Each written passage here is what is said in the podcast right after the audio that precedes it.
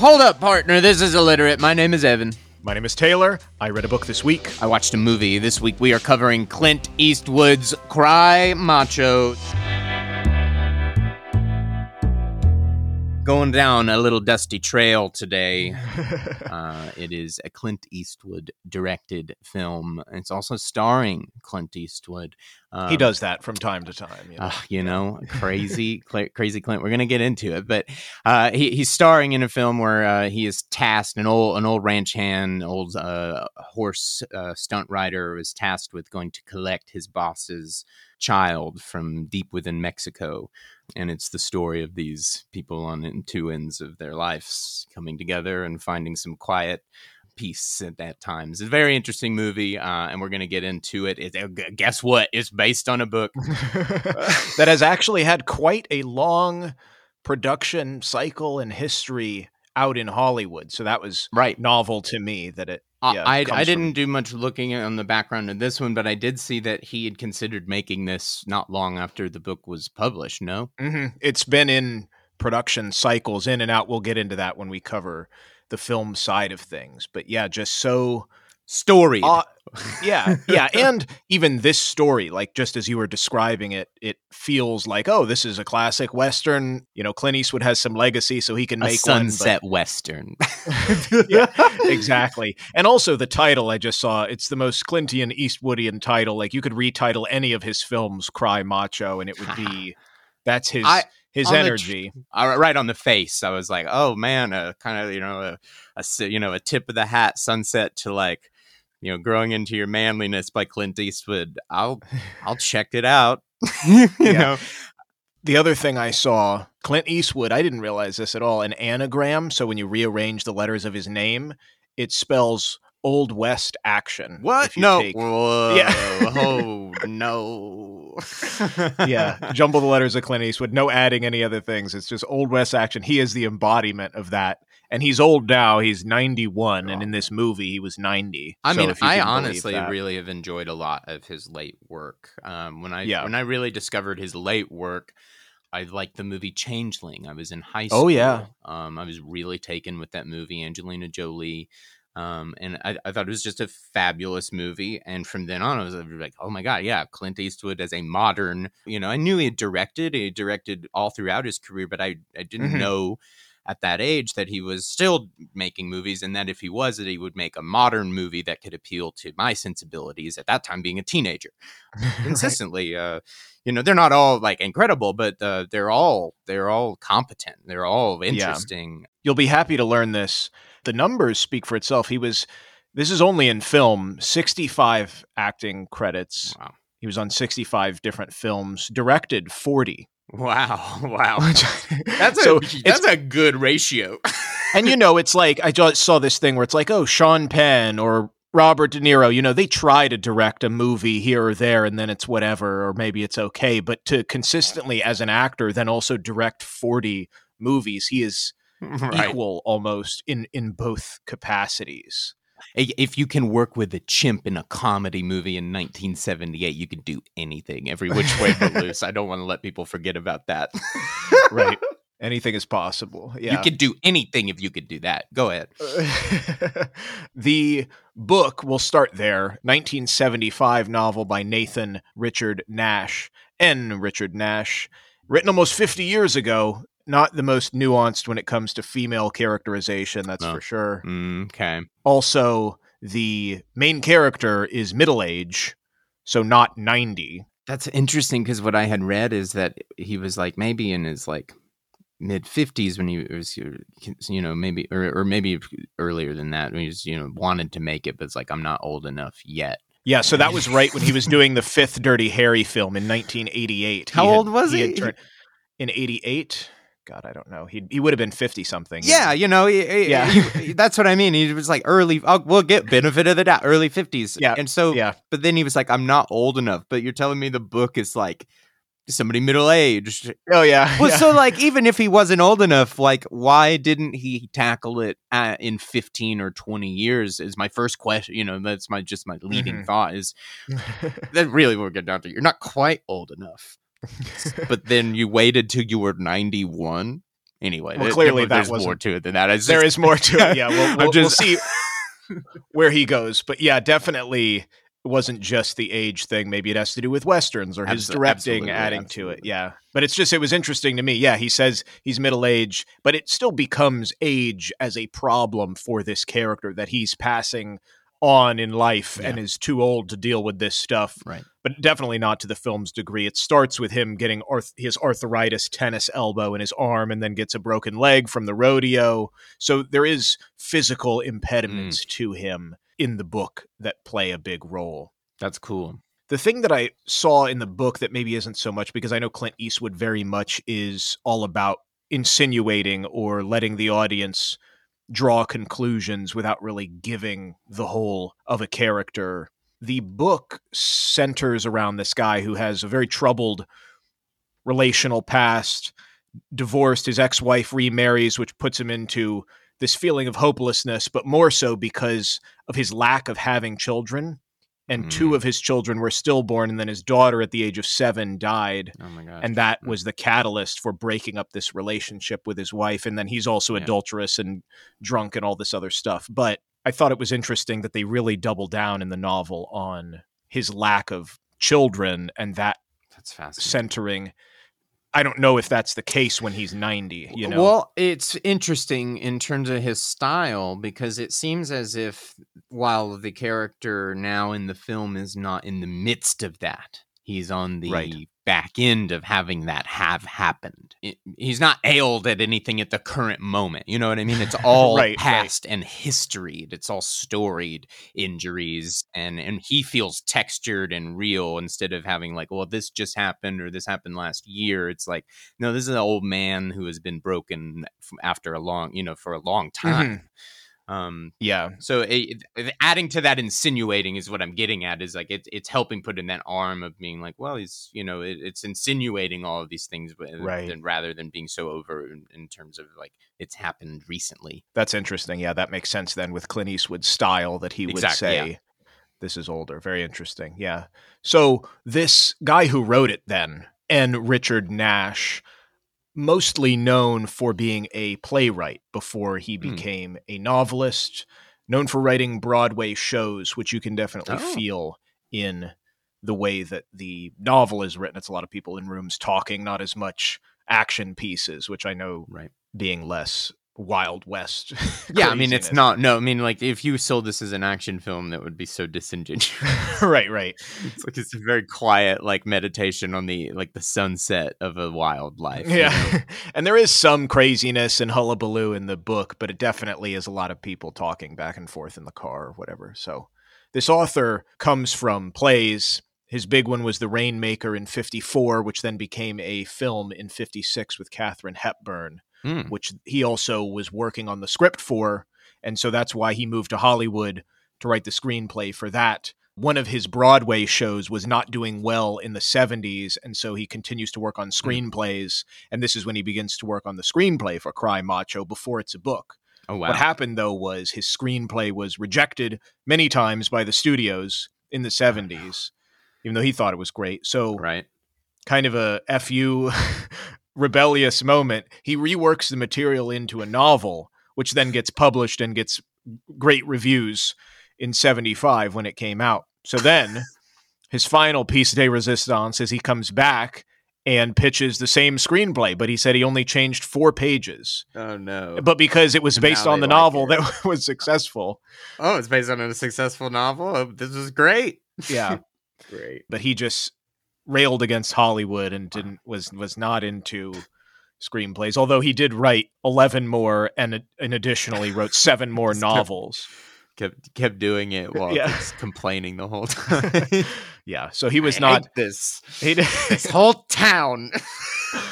Um, some of which were based on Broadway stuff. So he's got his finger in all these different pies, but it's not like he was a grizzled veteran of the Old West or anything. mm-hmm. Um, he was in New York writing Broadway, so some of that maybe It was yes. definitely an interesting lens to put on to Western, Mhm. uh, you know, yeah, iconography and themes. yeah. That lens has a certain quality to it that gives it a certain light. Uh, Right. And it cool. is interesting because when it comes out in the 70s, like I said, it's not the most revisionist, forward thinking thing by any means, but what you're teasing around Sure, with, the- with the themes of, course, of being like, oh, this guy who's tired of being the tough guy is not what westerns are known for. It's it isn't. That's Right, not the premise right. behind most of them. Yeah. So let's jump to this film finally being made, adapted by this guy Nick Schenk, using the original screenplay and him adding to it. Frustrating. I Hmm. couldn't find much on him or how much he changed from the original that Nash wrote. Mhm. I do know that Clint Eastwood likes not changing things. He'll just outright because this guy Nick Schenk uh, worked on Gran Torino, which was an original script, Oh, right. and Clint Eastwood didn't change a single thing from the script that he handed him, even though he's the director and, and main actor. The only I thing was it, that. yeah, it was changed from Minnesota to Michigan, where because Nick is from Minnesota. His- The first script he ever sold uh, Mm. to a studio was Gran Torino. So I same mean, that's thing. directing, man. I Yeah. mean, that's real. That's the mark of a real director. You know, di- people think directing is coming in and like you know making all sorts of all sorts of choices about every all those sorts of things, trying to rework the script, rework the story. Uh, but yeah, That's some people. a real director. I mean, I'm for real, the hallmark of a real director is being able to come in. Here's the story. Well, where am I going to put my my point of view? Where's this camera go? What am I going to focus on at the precise moment to give the precise effect? That's Yeah. being a director. It's not. It's not break open the script. But yeah, I, I you know, and you hear that so less and less. So so it's it's, uh, it's so interesting to hear that this like.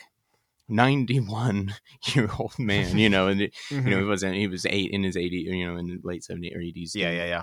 Gran Torino, but still that somebody with that kind of career, with that kind of gravitas, that proven, Yeah. he really knows really knows how to have an impact in his role. Also, Um, you had mentioned Changeling. He did the same thing. The guy who wrote Changeling, it was the script, and Clint Eastwood said, "Looks good, let's do it." right, right. So that Um, yeah, that's that's just that's class, man. That's that's a that's a that's a real professional. and a different way of doing things for sure. Yeah. So this script immediately gets bought Wh- when you know, like I said, the novel was successful, and then producers want it.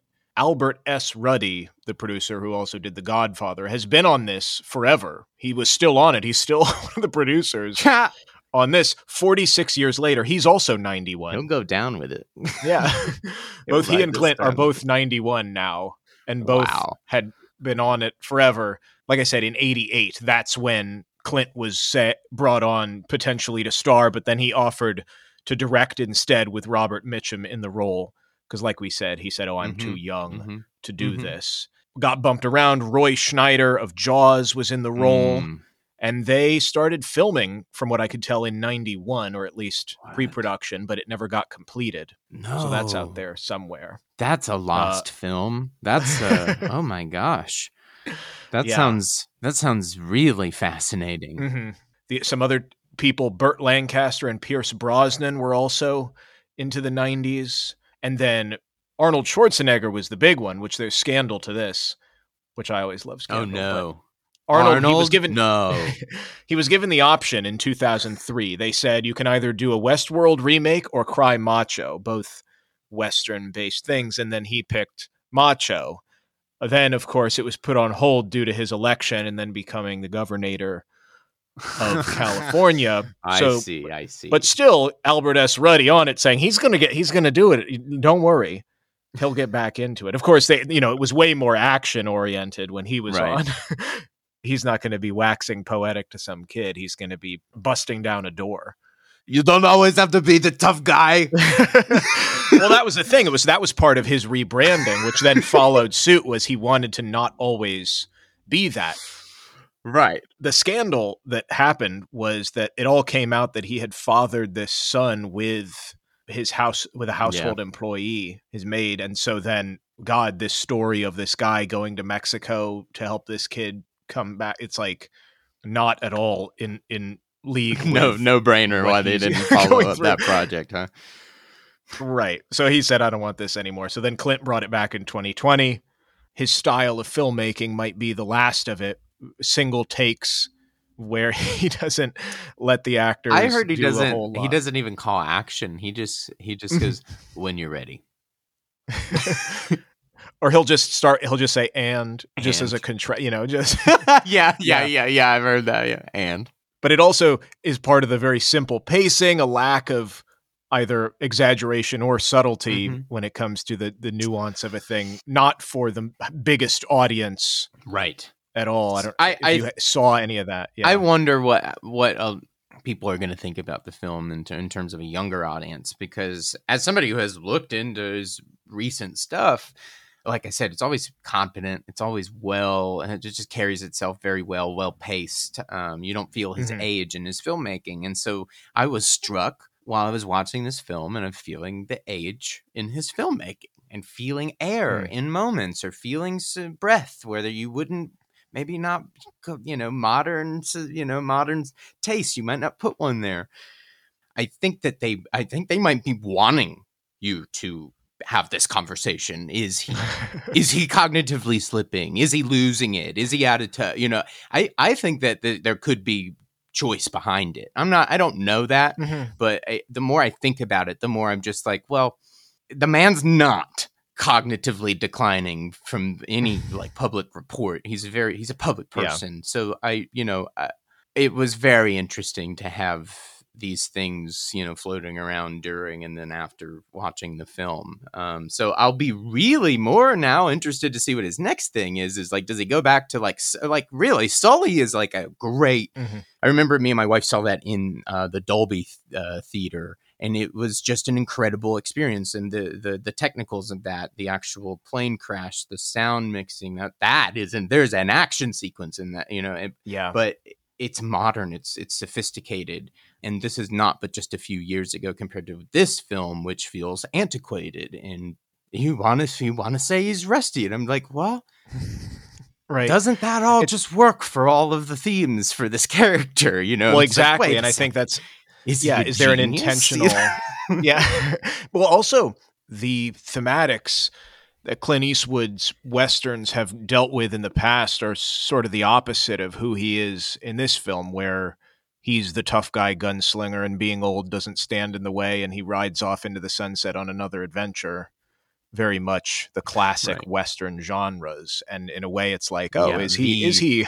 the classic cowboy, you know, the good, the bad, and the ugly. Now in this film, looking down at the, you know, youngest generation saying like, maybe that's not a good idea.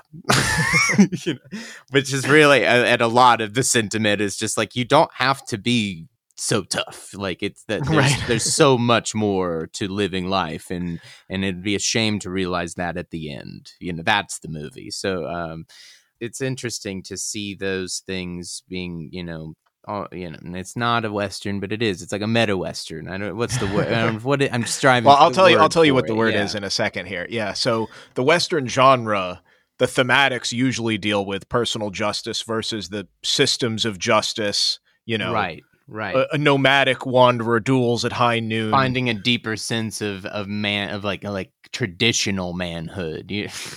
Right, right, or the yeah, the ultimate good versus evil. Something I saw yes. that we had talked about before. Green Knight. Anyone? Sort of the literary descendants of the knights errant in King Arthur's stories. King Arthur's was more Mhm. the the code of knighthood and purity and and all of that. Yes, yes. This would be in that way. This would be like the the knight at the end of the journey, being like, I don't know, you might not want to be a knight. It's We fight all those being dragons. a knight is not cool. It's Right, the way that- outdated, the you way know, of like- being a knight. Yeah, Exactly. The way It's that a- we- that way of life has has declined and gone not that it's not there but it's just not as prevalent not as necessary Mm-hmm. and society and civilization are moving on in different ways evolving Mhm. and this is the note the tip of the hat from the back end going like yeah we don't have to perpetuate everything you know like there we can which is take the marvelous at good. ninety. yeah yeah yeah, yeah. um, I mean, it, it's a it's a real it's a great sense. I mean, that's why I was like, I was okay to watch the movie to begin with. It was like the title, seeing like oh a, a a very old man and a very young man like that are not related, trying to understand each other. It's like it's pretty Mm-hmm. obvious what is going to be dredged up here. So um, for this to be in this western, to have the cowboy back at the end of his career, the end of his life with a new modern sentiment that's like you you know you don't have to be so tough all the time that's worth putting that's worth putting out right now. Yeah. Well, unfortunately we have to talk about because this is like oh well this is interesting but there is definitely a decline in interest in western stories mm-hmm. for sure. So where it starts and explodes and then perhaps why it detracts we can discuss starting with the fact that the the dime novels had been around during the actual colonial west expansion right. post civil war the literary side of things as it was happening already was becoming mythologized right in in the heroes of the time shortly after following it was very popular in silent film from the 1890s to 27 yes. basically the the frontier line as yes. they say had disappeared in 1890 there was no more to settle the silent film era, as that was coming to be, uh, enjoyed a lot of it, but it was abandoned by sound studios and the smaller organizations were churning out still the low budget, pulpy stuff. Mm-hmm. What revived it, a name we're all familiar with, John Wayne, in the 39 production Stagecoach, which was mm-hmm. one of the biggest hits of the year. And then yes. he became mainstream because he had been working in those B films for a decade. Mm-hmm. This was crazy to me for stats. From 1910 to 1960, a quarter of all films featured hats and horses. hats it was, and horses. that's it, it, like you can point to maybe one or two big ones that come out a year that try and do something cowboy western, but to say a quarter of all of them for 50 yeah. years, peaking in the 50s, the golden age, post World War II, goes without saying, showing Native Americans as intruders in their own land, right, and Americans taking over. That mythology gets perpetuated through here. Then it it almost makes too much sense. The decline comes in the '60s with younger generations right. opposing the Vietnam War, the civil rights and women's movements. It's the opposite of might makes right and manifest destiny and macho heroes, right? As well as, and I didn't think about this for too long, but then it, again, it makes total sense. What also is coming out is the space race and the Cold War. So sci-fi and space becomes literally for Star Trek the final frontier. Right. Star Wars, Star Trek, these are just westerns in space. It's so interesting too because the filmmakers that then grow up, the filmmakers that were kids during the golden age of the stagecoach, you know, by the time mm-hmm. they are, you know, entering the industry, entering the the medium, the genre isn't there anymore. Um, mm-hmm. It's and so people who might have like at five years old went to go see a, a, western and wanted to be western, you know, film directors went to Hollywood and started a film career but couldn't get a western made. Um, uh-huh. And this is the story of, of John Carpenter from behind Halloween. You know that, that, and and he's not alone in that. Um, there was an entire hmm. genre that disappeared from the screen by by the mid '70s, basically. Then it makes total sense that this thing being a screenplay in 75 getting turned into a novel because it didn't sell and then the screenplay getting bought again but not being made for 50 years right in the 70s it was at the death almost. of the genre at the time you know the perceived death of the genre wholesale basically yeah. when he was trying to get it made which is then fascinating. Like one of the bankable stars of the genre that went on and had a completely vast career. At the end of his career, came back to mm-hmm. that. That's why it's mm-hmm. crazy. yeah, it's interesting. So what? Has... Take that for thematics. so wh- yeah, haha. the term you're looking for that has come out more recently is revisionist western. Ah, there it is. Yes, yes, I've heard. So this, what's yes. this is what these are all the ones that have come out that have played with the ambiguity of good and evil. What what roles actually were in the West. Yes. So Butch Cassidy in this at the end of the '60s was the forerunner that folks in the '60s liked because it wasn't the classic gunslinging yeah. macho man. And then of course Brokeback Mountain, Django Unchained Unforgiven, which was supposedly Clint Eastwood's last one in 92, but that one also was a revisionist, morally ambiguous. The Hateful one. Eight set in the snow, mm-hmm. which I'd love yeah. to see the sta- yeah. a stage production of that. Um, but It'd be beautiful. Yeah. All these all these revisionist ones, the most interesting one I can think of, which we also covered, Westworld. Yes. Where the whole thing is a game to act out a fantasy. It's really playing with the idea. Yeah, of, and and Crichton wasn't long off of that idea. I mean, when the, the, that first movie came out, he's he, pretty aware of like the extent of the genre at the time, the perceived death of it at the time, and well, what else is it good for? Maybe it's just a component of a larger story. It's brilliant. The story. Yeah. So the newer one definitely plays with that.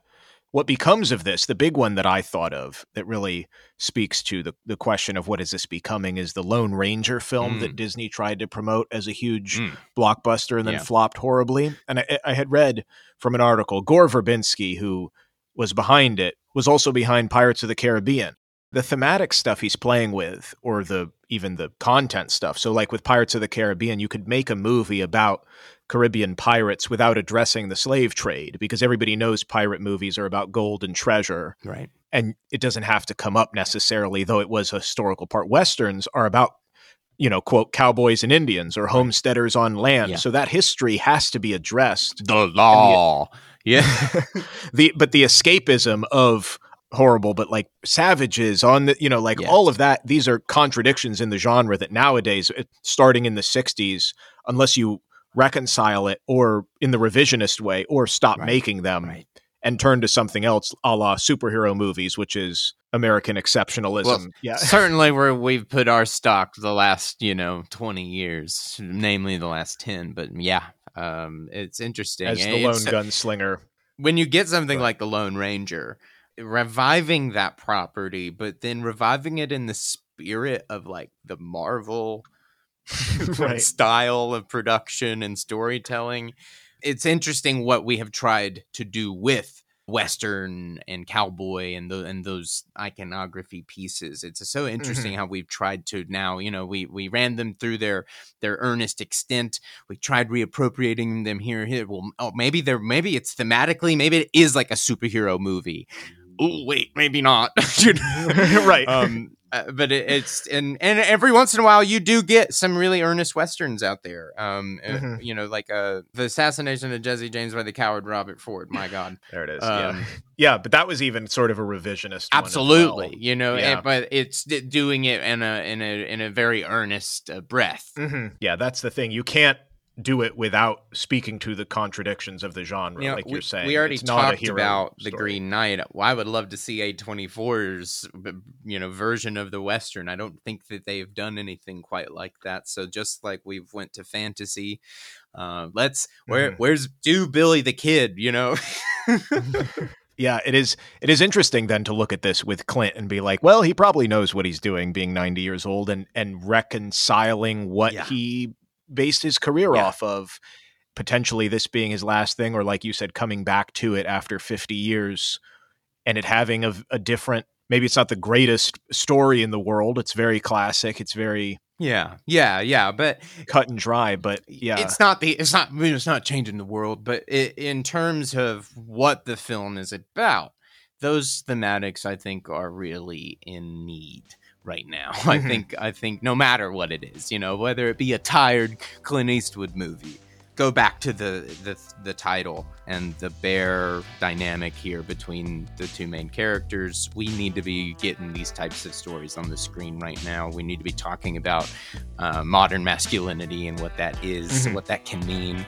Uh, and this is a good piece of how to talk about it. This is a good step in that direction. So I, you know, you can say what you want about it, but uh, I, I do think that if anything, it's it's just good to have those thematics in the public zeitgeist right now. hmm definitely. Yeah.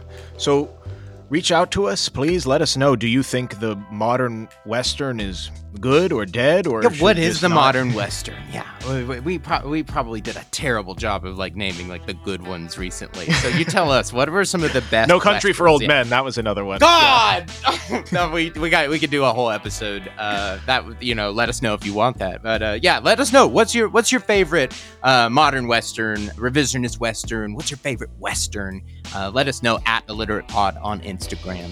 Taylor, thank you so much. This was this was Thank great. you. Thank you guys for listening. We couldn't do it without you. Give us a review. Give us five stars, four stars, two something. stars. Drag us through the dirt in the comments if you like.